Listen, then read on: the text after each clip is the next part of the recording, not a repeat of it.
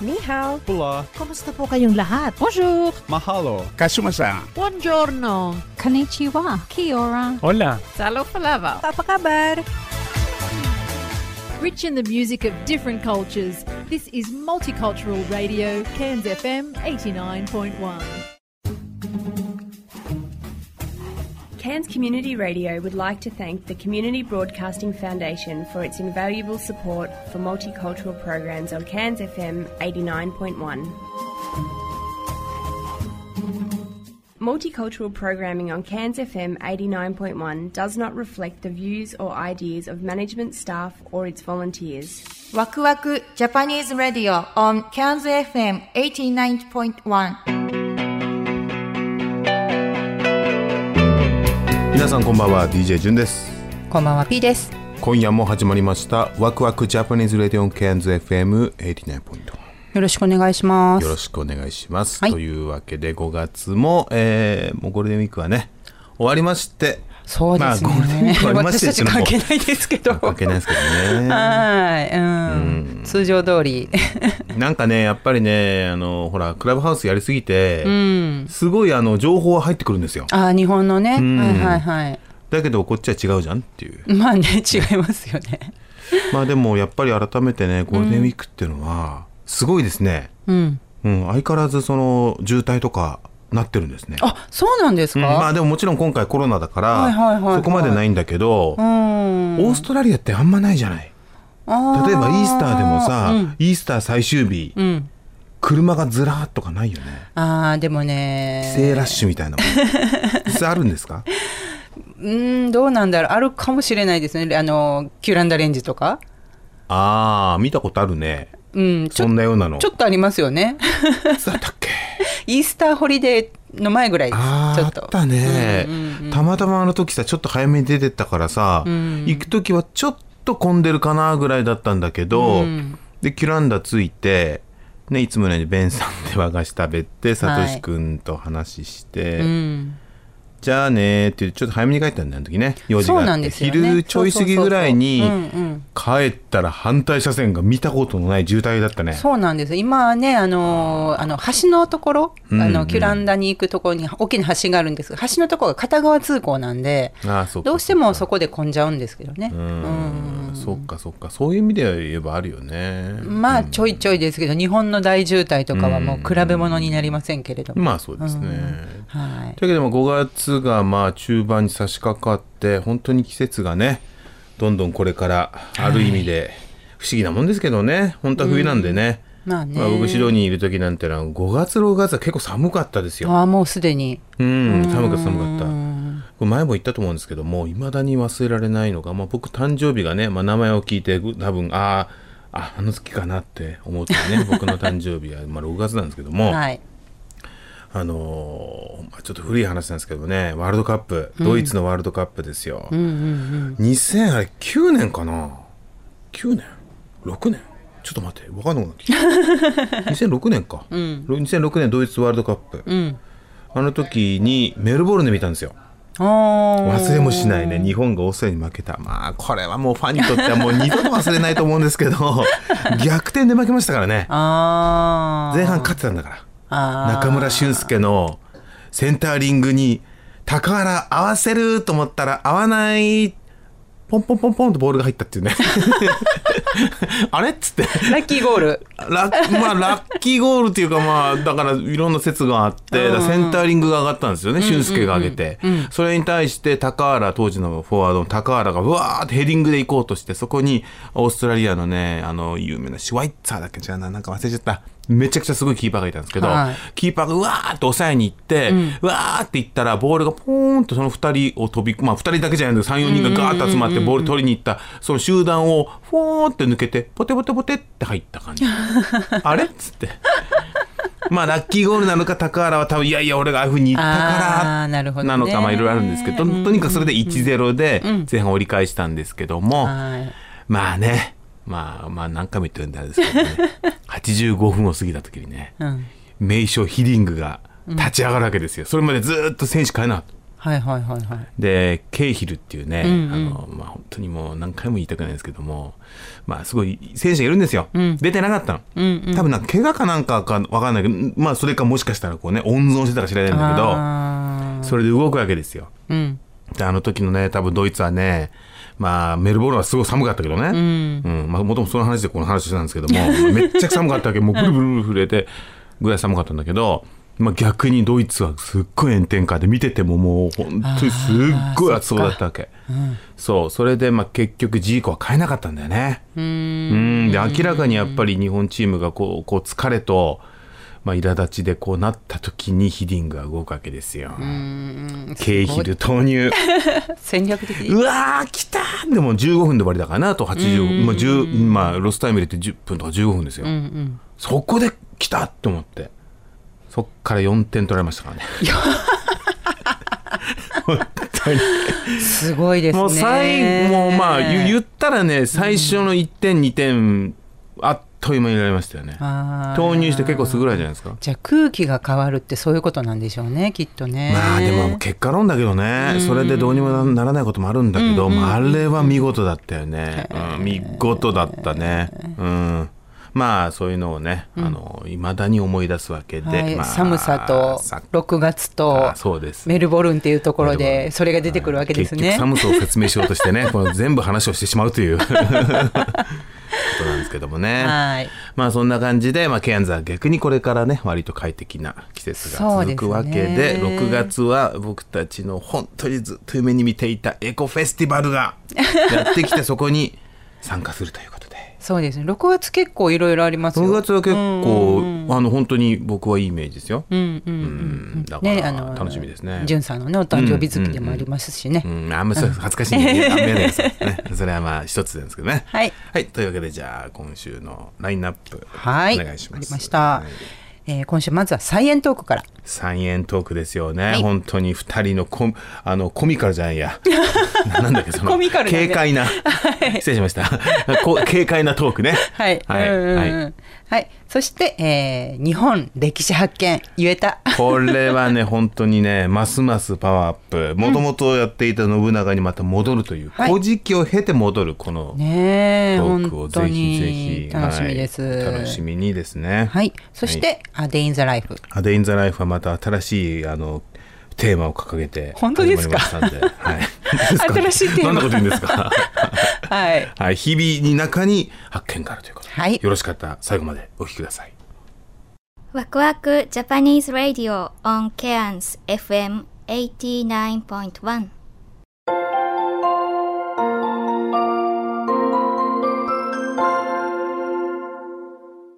ワクワクサイエントークこんばんは、コモです。はるみですえー、2回目ですか。戻ってきてから。戻ってきて2回目ですね、はい。で、前回があれでしたよね。あの土、雑草を引っこ抜いて、土、うんで、コンポスト、うん復習も兼ねて。はで、今回は、耕すとこから。耕すうんそうですね耕す耕すって言ったっでてもあのほらどこにお野菜を植え植えるかこの時期のどこにお野菜を植えるかっていう位置決めをしないといけないので、位置決め結構重要じゃないですうん、位か。置決め重要、ねえ、うん、あのお家の周りを見渡してどこに菜園をするかとかね、うんうっん。ていうのは結構重要。日当たり、そうそう水はけ、うんうん。その他もろ。もろ。うんうんうん、まあ水はけはねいいに越したことがないんですけど、はい。あのーあとはお日様お日様の照り率日照時間。日照時間。うんうんうん、あのねやっぱねいフルでもフルサンでげんあのそれでも持つ子は持つんだけど、はい。普通のほら日本人だから葉物が食べたいじゃないですか。食べたいねうん葉物ね、うんうん買うと高いしやっぱ家の方が美味しいし、うんうん葉物とかねハーブ系はねやっぱりねあすあのお昼間の一番暑い時間ってやっぱね結構来るのよ。うん。うん、なので、うんうんうんうん。そういう子たちはちょっとあの午後から日陰になるところがいいので、朝の3時間ぐらいお日様が当たってでその後はちょっと日陰かな風通しのいい日陰かなぐらいのところがいいかなっていう気はしますけどね。そうですね、うん。そうなってくるとそういう場所を選ぶからあと何でしたっけ？あとはあのプランターとかポットとかにして鉢とかにしてあのぐるぐるば一一回して決めてもいいけどね最初のうちは。確かに確かに、うんうんうん。あれね私アホやから一回あのもうすごい晴れてる日にめっちゃ置いといたの外。あの葉っぱ腐りました、でしょ、うん、結構ねあの寒気で涼しくなったとはいえ、いやー。お日様ね強いのよ。びっくりしますよ、ひうん。日差しやばいですよ。うん。本当になんか、あのあのはあのあのレタスでやばさをね分かりました、うん。うんってぐらい。あの、本当でもそんなに何時間も置かなかったんです。それこそものの30分ぐらいうん、あのしお亡くなりになりましたあら、みたいな、うんうんうんうん、あれはちょっとね衝撃的でした、うん。うん。結構ねだからねケアンズ何でも育つのね寒気は比較的、ではい。もその位置位置をあのやっぱりちょっと見極めないと大変ですよね。確かにうん。確かに。あのなんていうの？先週も言いました。B 某 B ね？あみんな大好き某 B はい、うん、ねあのほら苗買った時にこうどういうところに植えてくださいとかって書いてあるんだい印刷してあるんだけど、ありますあのって書いてあるけどフルサンのねところにねあの苗植えちゃうと死にます。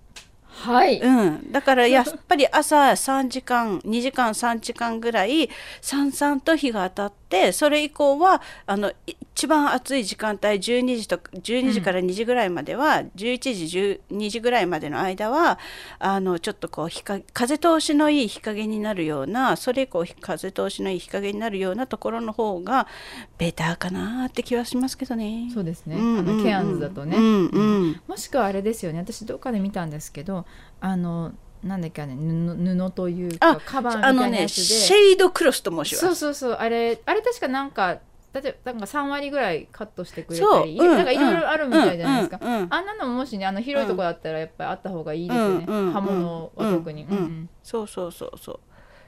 うちの近所はねあの結構ねなんかそのシェードクロスであのハウスを作ってるお家があってあいいね。お家の角のところに、うん。うんでね時々ねちょっとすいません。フェンス越しに私覗いてます。何が植わってるんだろうと思ってやっぱ気になって。うんうん。ちょっと前まではねナスがいっぱい植わってた。あナスですうか、ん。へえ、うん。ナスやっぱ日差しダメなんですかね？センシブなんかな？うん、うちもね育たなかったね。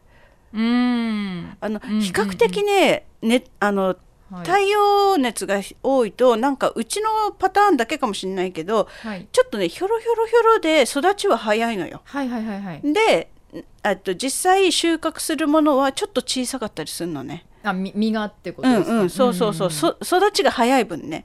ああ急ぎ足でうんいっちゃった感じです、ね。うんだからもうじんわりじんわりだったらやっぱりちょっと日陰が入るところがいいかなっていう気はしてるのね今ね。なるほどね、うん。あそうだったんですね、うん。私なんかナスとかも夏野菜だからどんどん当ててあげた方がいいんやと勝うん、私もそう思ってたの。トマトもそう。う、ん。うん、トマトもそうなんだけどトマトもうん。やっぱり、あのちょっとダメで、ダメですか、うん、ひょろひょろひょろって何やったんのかの日陰もやしみたいな、めっちゃ日向におるんに。うんうん、日陰におるやろみたいな、うん、だけどダメ全然。成長早い分ひょろひょろで収穫があんまり望めませんね。やっぱりね、うん。まあといっても我々は日本でそうだったからうん、そう思ってたけどやっぱここ日差しっていうか紫外線の色も違うしねそもそも、うんうん。うんそうなってくるとやっぱちょっとケアは必要なやっぱり四季四季がある日本と、うん。熱帯のここじゃやっぱり育つものが全然違うあの育て方が全然違うんだなと思ってここもう何十年も思ってますけど、うん。まあ、ちょっと工夫が必要な感じですね。そうそうそう、ううんん。それを考えればあと何でも育ちますのでそうめげずに。うん。めげずに。育てやすいものから。やる。やる、うんうん、そうするとね自信持てるでしょ、まあそうですよね、うんうん。まあ、これは多分育つだろうってとこから始めた方がいいし、うんうんうん。そうそうでそうあとね相性もあんのよね、相性、うん、そう。野菜と、うん、あのちなみにね私の例だとパンプキンはどんなどんだけでも育てられるの？だって野放しでいいから。それあの前回お話になってた例のもうオートマティックで出てくるそうそうそうパン毎年毎年いろんなもの伸びてくるみたいな、はい。うん、そのパンプキンなんですけど、はい。あのパンプキンとあのまあ知ってる人は知ってると思うんだけどズッキーニって同じ種類なのね。パンプキンの仲間なの、はい。なんだけどパンプキンはねどんだけそうどんだけでも出てで収穫できるの、はい。だけどズッキーニはね私ね相性悪くって全然育たないの。それ先生と相性が悪いんですか、ん。単に土と相性が悪いんじいやゃない？わからない。似たようなところ植地でもそうだからね。ああ場所。うんうん。うんそう。もうねズッキーニ好きだからズッキーニ育てようと思って自分のほら、思いを込めて育ててみたんだけど、うん。葉っぱは育つけど花も咲かないし実も、まあ、ついたとしてもしょぼいしょぼいもうちっちゃいなんか親指のような小指のようなのしかできなくって枯れちゃうのよね。うん、だからそやっぱりそういう相性もあるし、うん私もトマトは無理。うんうん、トマトはねなんだろうね土どんなに改良してもあの普通のサイズのトマトは無理。私も育てられない。あのミニトマトっていうんですか、うんうん。あれはなんかなんとなく育ったんですケアンズでも、うんうん。ただ水の量めっちゃ気をつけたんですけど、うんうんうん。普通のトマトもう育った試しがない、うん。花も咲かない、うん、だそこ相性が悪いんだと思う、うん。うん、だからそういうのはね諦めましょう、はい。ね。諦めてなんかもうちょっとこう。できることで、うん。例えば私の場合だったらミニトマトに移行するとか、ね、そうそうそうそうそうそうそうそう育てやすいものをね自分がそ育てやすくって相性がいいものね自分の思いじゃなくてね、んこれ食べたいじゃなくて、うんうんこそれいけるかなってとこから始めるといいと、うんそうして新しいレシピを考えていくということをするとお料理も楽しくなるっていう話よね。あ菜園だけじゃなく、うんなるほどなるほど。そだってほら野菜育てた先にはお料理が待ってるでしょ？まあ絶対そこはもう切っても切り離せない、まあ、うん当たり前ですよ、うんそのために野菜作ってますかそうらね、そうそうそう。あと味美味しいからね。絶対美味しい、うんうん。そあのハンドピックベジタブルの美味しさって意外とみんな知らないんだなってことに気づいて、うんうんちょっと私ほら田舎育ちなんで、ううんケアンズ来て結構びっくりしました、えっとねえっと何だったかな？あそうそう。ポーポー。まあのパパイヤ、うんね、うちパパイヤの木が3本4本ぐらいあるんですけど。ございましたね、うん。はい。で今あの一番ちょっと新しい新入りの子がいっぱい実ならしてくれてこの前、あの完熟したので食べたんですけど、はい。あのね自分家のポーポーを食べ始めるとお店で売ってるなんかしょぼいやつ半分に切って なんだか緑だか黄色だか赤いだか分かんないやつあるでしょ？あれね食べられない。やっぱり完熟まで置くと美味しいですよね。美味しい美味しい、あのうん。木で木木でね、うん、で甘いのね、甘い。うん、お店で売ってるの味ないっしょ？まあないわけないけど。あすいませんスーパーの皆様。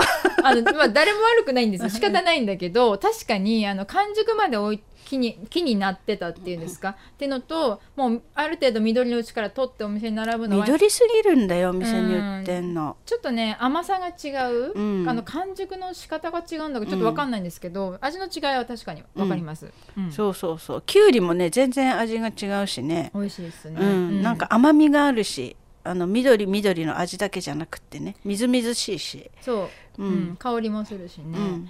だからそうぜひそんなん味わってもらいたういですね、ん皆さん、ね。うん美味しいもの食べましょう皆さん。はい、運動にもなるるよ あ超重労働っすよ。なんか運動強いよりは、そうそう。まあでもいいっすね、うん体動かすのも。健康にはいいんです。はい、はい。そんないいことだらけの菜園でした。先生お時間が来ました。はーい。次回続くかな？どうかな、頑張ります、はい、質問あったらねくれればいただければ。くれれば。くれれば。いただければ。先 いただけ生お答えいただけるということで、はい。お願いします、はーい。ではありがとうございました。どうも。Waku Waku Japanese Radio on Cairns FM 89.1.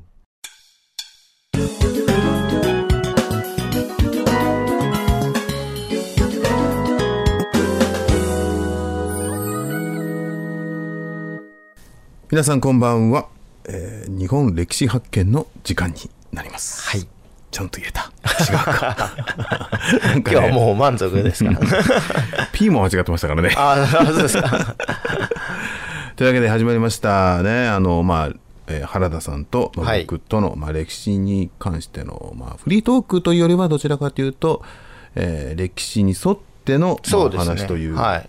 そうーナーになって。おりますけども、はい。まあ、これまでね「えー古事記」ということで。そうですね。2月ぐらいからですか。はい。ずっと古事記についてお話をしてきましたけど、まあ、はい。まあ、それも、その前はずっと織田信長そうなんですよね。実は信話をしてましたんで。まあそのルーツをもともと言うルーツというかまあその元を正せばなんですけども。まあこのコロナ禍と言われているこのコロナの時代とですね。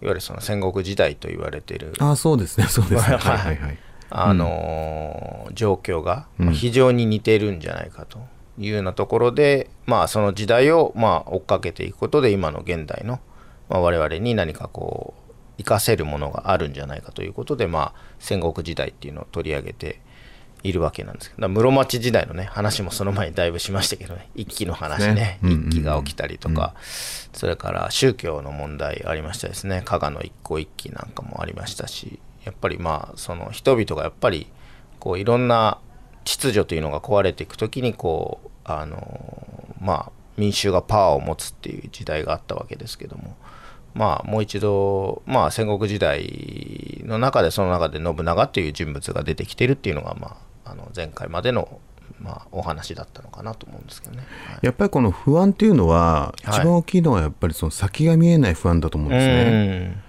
ところが歴史を紐解いていくとうん。非常に似たことがあると。うん、うん、そうですね。それは先を見れる非常に強いこう指針になるんじゃないか。そういうことはありますよね。ありますね、うん。まあ、特に今のこのやっぱり政府によってある程度自由が制限されているですね。もしくはそういう法律によってまあ人々の制限あの行動が制限されているという、まあ、世の中の中にあってですね。やっぱりこれからどういうふうによあの人々が動いていくのかっていうのをまああのまあ戦国時代と以降キーキーワードかなっていうふうに思いますね。はい。で今その、まあ、原田さんがねそのコントロールされてるっていうか制限を受けてるっていうね、おっしゃったんですけども、あの気づかないことってあると思うんですよ。自分がその渦中にいると、はいあのぼんやりとはうん。そんな気がするけど、うん。具体的にどこが制限されてるんだろうって、うん。意外にそこにいる以外の人がうん。気づいたりするじゃないですか。うんうんうんそういう意味です歴史ってすごくいいサンプルだと思うんですよね。まあね。つまり違う状況で見て、あこんなとこ制限されていた。例えば、まあ、今に比べればその例えばじゃあ、えー信長のいた戦国時代って、はいもう明らかに自由じゃないことって例えばあるじゃないですか。うん。うん例えば選挙権なかったと、うん。あのみんなで選ぶっていうシステムさえなかった、うん。でもそれって本当にそれが自由なのかとかね、ん。そういう本質的なことを考える考えることができますよね。そうそうね。あのその歴史ってね、はいそうですん。ね、まああのいろんな角度からね話はできちゃうと思うんですけどあのじゃあ制限がある中での自由も自由なわけですから。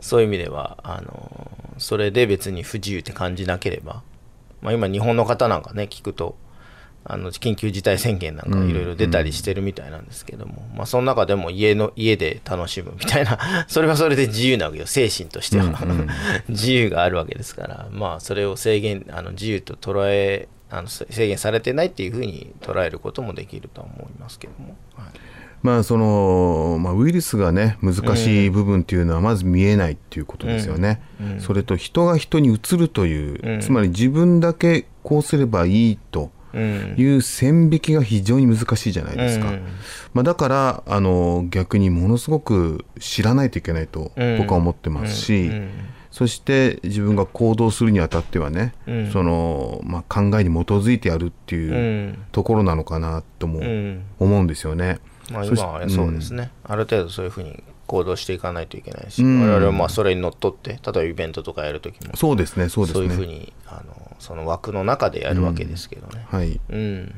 ただそのまあそう言いながらもね個人としての決断を迫られる時ってあると思うので、もう僕は思うのはその時に自分自身が悔いがない判断をしたいなっていうところに尽きると思うんですね。でそれを判断するにあたってその判断があの誰かを傷つけてはいけ傷つけてはいけないというかその判断を人が押し付けることはできないと思うんですよ。うんだからそこはすごく難しい問題なだなと思うんですよね。うんまあ、そういう意味でまあ本当歴史を学ぶっていうのは本当にすごいこう違った状況で自由に、うん自由にというかその原因から結果までこう終えるっていうのはすね。はい。すごく強力なその、まあ、サンプルっていうか変ですけどもね、ケースタディっていうんですかね。ケースタディですよね、ええ本当にね。まあ、いろんなもうあの日本になんかはね、もう2000年ぐらいのケースタディがあるわけですけども、まあ、古事記から始まってですね。いやそうですね。あの現代に至るまでいろいろなケースタディがあるのでその中でやっぱり何か一個答えをね自分なりに見つけていくっていうことをやるということでまあ信長はねとてもいいサンプルでもあります。まあ言い方あれですけどもとてもいいケーススタディになるかなというふうに思ってますね。ですね。はい、はいさてさてさて随分空いてしまいましたけどもそうですね。どこから まあちょっとまあレビューっていうか、そうですね。レビューをしていきたいなとはいはいはい。思うんですけども、まあ信長はもともとまあ尾張というところの武将の織田信秀というあのまあ今で言うと本当中小企業の小企業の方の社社長さんみたいなぐらいの位置づけだったと思うんですね。織田信秀って尾張の国の中で、決して大きい家名古屋市長よりも小さい全然ちっちゃい。あ全全然小さい。ああもう本当にあれですね。もう中小企業のもうなるほど。数えられるぐらいのっていうかね、そういう小さいところから、町工場からじゃないですけど、スタートしまして、うんえーまあ、だんだんだんだんやっぱ能力のすごくある人だったんで信長織田信秀ですね。お父さんの信秀の方は勢力をどんどんどんどん拡大していっていた。そしてまああの尾張の中でもやっぱりあの織田信秀って言われるぐらいあの大きくなってきたところでよちょちょうど織田信長が生まれたと。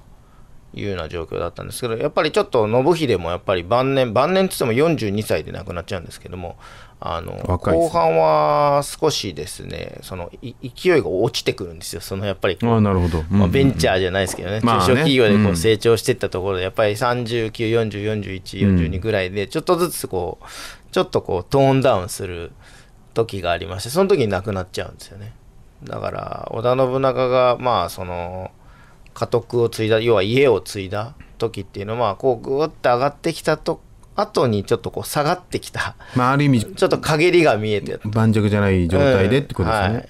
状態で、まあ、織田信長が、まあ、後を継いだというような状況だったんですね。まあ、その時に、まあ、前、この間、ね、潤さんともお話ししましたけど、お葬式で、あいやー あのね、僕、正直、はい。あのね、その葬式の時にお父さんはの、そのえー位牌に、はい。あのね。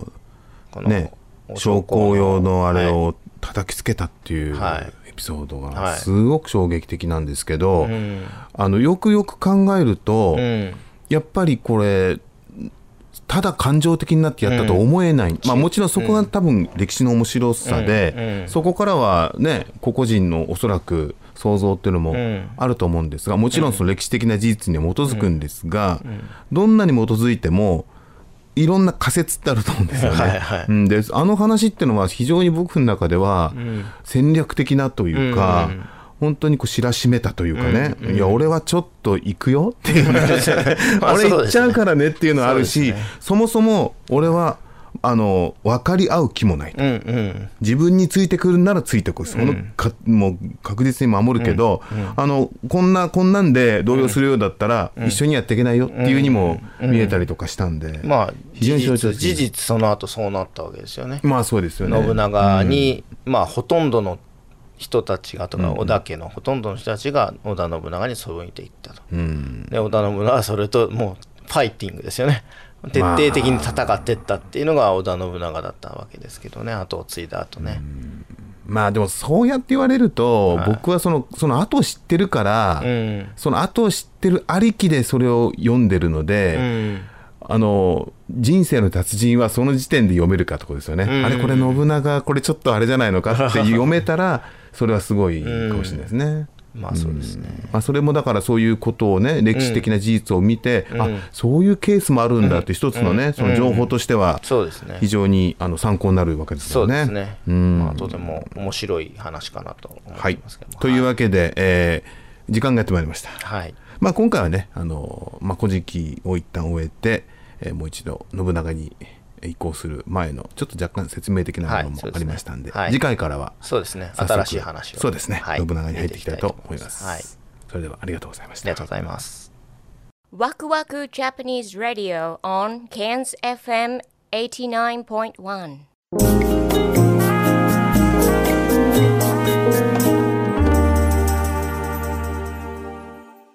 純とマキナ A Day in the Life というわけで始まりました。大人の時間になっております。大人の時間といってもそういう話ではありません。はい。はい。えーまあ Day in the Life ということでね、えーケンズの日常ということで始まった、えーコーナーですけども、はい。えー前回は冤罪というね本当に日常に潜む まあねテーマですけども。そんな挟まないですよ。冤罪に日常に、まあというわけで、えー本当に最近ケアンズはねまあ相変わらず私もコーヒーが好きでカフェに行っていますけども、はい。まあコーヒーにコーヒーを飲むと僕は本が読みたくなるんですね。へえはい。うんないですか？コーヒーを飲むと本が読みたくなるってないですか？あーコーヒー飲まないんでわかんないんですけど。そっか失礼しました。まあでもね。ゆっくりうん。しながらってイメージありますよね、何か飲みながらって。まあマキさんはカフェには行く？行く？行きますけどでも、そんなにはいかないかもじゅんさんとあ P さんみたいには、うん。でじゃあカフェに行って例えば雑誌とか読むとそういうのはもしない？大体友達とおしゃべりしてますね。ああそっかそっかそっか、はい。なんかね自分はねあの特に東京にいた頃はあの本屋さんであのそれこそ写真集とかね。写真やってたからそういう写真集をね、まあ、まずは見て、うん。あこんなスタイルあるんだとかこの人はすごくブロあのモノクロ綺麗だなとか、うんうん。これはすごくこうモデルさんの表情を撮るのが上手だなとかいろいろやりながらうんうん。やってくる、そのなんか気分がこう上がってくるんですよ。俺アーティストだなみたいな。そうするとちょっとこう粋な喫茶店でコーヒーが飲みたくなるわけです。そうなんだ。そう。なるほど。完全に酔ってるんですよね、うん。形から入って。でも大事ですよね。その気分上げるの。表参道にいるよ まあ実際池袋なんだけどね、うん、そういう感じで。なるほど。はい。まあそういうまあそういうのがあって喫茶店ってなんとなくこうねちょっとこう時間をなんていうの？意識的に持ってってうん。ちょっとこういろいろね普段考えないようなことを考えたりとか。うんうんうん。そんな感じがあるんですけど。まあ確かにケアンズ来たらあんまそういうのはないな。どっちかっていうと人に会って話したりね、まあそういう感じなんですけどもね。あんまケアンズのカフェとかってみんなもゆっくりしないですよね。一人で本読むとかあー確かに何かをするっていうよりか確かにみん友達とか来てご飯食べてパッて出るみたいなイメージが確かにね。鳥の声がすごいしね。生命力がある感じだよね。確かに、うん、でもそれやっぱあると思うよ。実際自分がやっぱりあのまあねケアンズいる前はシドニーいたんだけど、うんうん。シドニーもやっぱりこう自然があるカフェだと、うん。なんかそこで本を読もうと気にあんまならないよね、へえコーヒー飲んだらすぐ外出てそれこそビーチに行ったりさ、うんうんうん外の新鮮な空気を吸おうみたくなるけど、うんうん。割と都市部だと都市のねあのシドニーでもこう本当にあのマーティンプレスとかあの中心になると、うん。なんかこう本を持ってコーヒーを飲みながら読むっていう感じがするんだけどそういうのはないか。へえケアンズではあんまないですね私そんなケアンズ感じがないね、うん。そっか。マキさんそうだよね。ケアンズと沖縄だもんね。うん、沖縄ですよ。沖縄。沖縄ね。いいですよね。行ったことないけど。いいと思いますよ。やっぱり似てますか？ケアンズと。似てると思います私は。ゆっくりしてる感じが、海とかも海は多分沖縄の方うがん。青いんじゃないですかね、ああそっかそっか。グレートバリアリーフ的なそう多分そんな感じだと思います。マキさんってはい。行ったことあります、リーフは。グレートバリアリーフしか行ったことないですけど。えどこです？あのグリーン島？あそうそうグリーン島そうだよね。それです。いやいやいいよいいよいいよいいよグリーン島は行ったことあるのね。そっかそっか。そっかそっか。僕もグリーン島しか行ったことないんですよね。あそうなんだ。超意外、いやしかもグリーン島に行ったのってケアンズについ来てから2年ぐらい経った時に行ったんですよね。あでも私も結構それくらいです、うん。だからまだフランクランドとかフィッツロイド行ってないんですよ。ね私も行ってないですよマジっすか？ねもう本当グリーンアイランド2回行ったぐらいですよ。2回行ってるんだでも。一応行きました。そっかそっかいやでもねちょっとね、うん、ちょっと興味あるんですけどもね。もともと僕子供の頃海大好きだったんですよへえ近くに海あるんですか？あのね近くじゃなかったんですよね。あの、まあ、僕茨城出身なんですけど茨城の中で一番海が遠いところに住んでたんですよ。本当なんですこれ。最も遠いところに住んでたんですよ海。えー、どれくらはいいですか、実家から。えーとねあのキロ数がちょっと覚えてないけど大体夏行くじゃないですか、うん。でやっぱ渋滞するんですよねあそうなんだ。道もなんかね本当にちょうど高速道路が通ってないんですよ。横に移動するから高速道路またぐみたいな。あんま使えないんですよね。全部県道で行く感じだったっていうのもあるんですけど大体2時間半から3時間ぐらいかかる。そんなかかるんだ。うん。そうだからもう本当に海に行くのは大イベントで夏しか行かないね。冬とかいうん。子供の頃行ったことなくて、うんうん。やっぱり夏休み入ってから、まあ、大体多くて2回とかは連れてってくれて、うんでもう本当に楽しみにしてて。うん。やっぱ2時間半ほら車乗ってさ、うんうん。あのまあいつも行くのは大洗っていう海なんですよね、まあ実際に味ヶ浦っていうその大洗がちょっと下にある海なんですけど、まあすごい有名な場所で。であのいつもあの泊まるところも決まってたんですよなんか民宿みたいななんか知り合いの方が民家を開放したところに泊まっていって。でこうバーッと走ってると毎年残ったからあそこの角を曲がると海が見えるって知ってる？わけあーなんかいいですねそういうの。もうねその見えるところもう5分前ぐらいからクワーって体中の血液がうんうん。逆流してきてさでパーンってこう海が見えた時に、もううわーってその時にね確か沢田研二の「ダーリング」って曲かかってたんですよ。ダーリンダーリンっつって「僕には」ってあれを聞くとねあの時のこう興奮した光景が本当浮かぶんですけど。なるほど。まあでも沖縄近いからそういう感じじゃないですよね。海は友達みたいキャプツバみたいな感じで どどうですか？でも私もうそんなに海行ってないので、沖縄ですけどね。近い近いから行かないんですかね？逆に。でも行ったでしょ子供の頃は。そうでもないのかなそうでもないんですよね実は。ああそうなんだ、うんあの砂でお城作ったりしなかったの？しなかったですね。えマジでしなかったの、うんうん。あそうなんだ。あんまりどうなんですかね？ジェネレーションギャップだなこれは。ジェネレーションですか？どうなんですかね？みんな。いや僕の時はもう本当にまずすあの砂で城。城って言ってもね僕独特な城を作ってたんですけどもね。こだわりあったんですか？独特な技術を僕持ってたんですよ。技術？砂をちょっと水を含めて手にやってこうさーってやるとねろくろろくろっていうかねこうめちゃくちゃこうあの芸術的な作品ができるんですよ。ガウディみたいな。へえあれなんかあれでやるんじゃないですか？バケツとかでああー僕そういうものはは使わない主義ですね。ものは使わない主義こだわりが。こだわり。もう肉体派なんで。使い 使い方違う。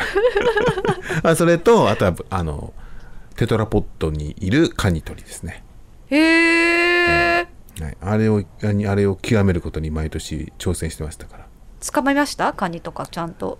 カニはね不思議にね捕まえようとすると逃げるんですよ。本当に、うん、だから友達になるんです、うん、捕まえようとしちゃいけないわけ。カニがいるでしょ？そしたら「いやー今日も暑いよね」って近づいてって。で「あすごい波高い。大丈夫?」って捕まえる 発想がちょっとなんか危険な人ですよね。違う違う違う違う。これは経験から得た あの手法です。なるほど。最も効率的な手法です。なるほど。経験に裏付いてます。じゃあまあこの瞬発力が大事みたいな。瞬発力の前にいかに自分が友達だと思わせるかです。思ってるんですかねカニあのねあの子供だからやっぱりねその理屈じゃないんですよね。なるほど。体感ベースなんですよ なるほど。心が通じ合ってる。もう本当本当にマジでそう思うんですよ。へー本当にうん。だから捕まえ捕まえるちょっとでも捕まえるってバレると逃げるからカニは、うんうん。うん、あこの人捕まえるための演技やんって思った瞬間に逃げるから もう最初からもうあのもうカニを見つける前からよし俺はとにかく最初に見つけたカニを友達と思う。いや友達もないと。この状況を楽しもなるうこのほど青い海 この綺麗な海って言うとさささって見えるわけ。であいや本当に青い海だよねって言って成功するとカニも逃げないよね。へえ、うん。でちょっとでも「あカニ来たじゃん」っつった瞬間にへって逃げるから。そうこれは厳しいですよ。うんそう僕はあの頃からカニを通じて禅を学んでいたかもしれないな。というわけで 禅にね思いました。結びつくなって。つながってきたところで時間がやってしまいました 毎回毎回最後らへんでつながるんですけどね。そうですね。はい。お面白い。とうわけでありがとうございました。また次あり回おがとうござい楽しみにましたワクワク Japanese Radio on Cairns FM 89.1今週も最後までお聞きいただきありがとうございました。ありがとうございました。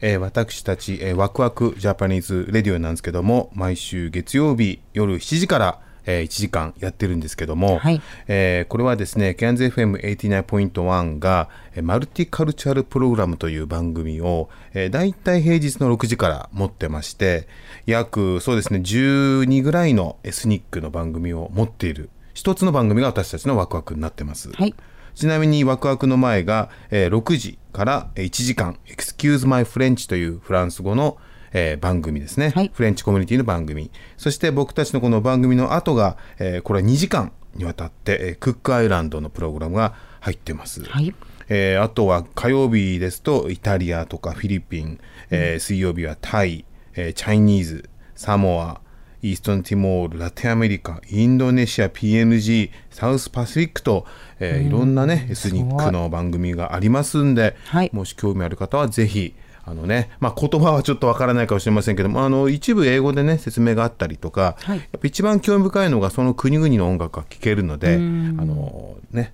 あのぜひ聞いてみてください。で、みんな、えーこのエスニックプログラムは全員、えーボランティアでやってますんで、あのまあ、それぞれのね、コミュニティが、あの今後続くためにもこの番組が、えー続けられるように皆さんサポートよろしくお願いします。お願いします。Thank you for listening to Waku Japanese Radio on KNZFM 89.1. Our program is uh, basically on KNZFM 89.1 so multicultural program. Uh, we, uh, we we every Monday start from 7 p.m. to 1 hours, and before our program we have excuse my French the French program from 6 p.m. and after our program uh, we have a Cook Islands program which is for two hours from 8 to uh, 10 p.m we are part of the sort of big community of multicultural society. Uh, it's very important to have multicultural program in the radio, I think. So please support uh, just simply by listening and please share our program to other people and. Would you please try maybe other program as well, uh, French and Kukaran, and also we have Italy program, Filipino program, Thai, Chinese, Samoan, Eastern Timor, Latin American, Indonesian, PNG. So uh, please tune it just for our community.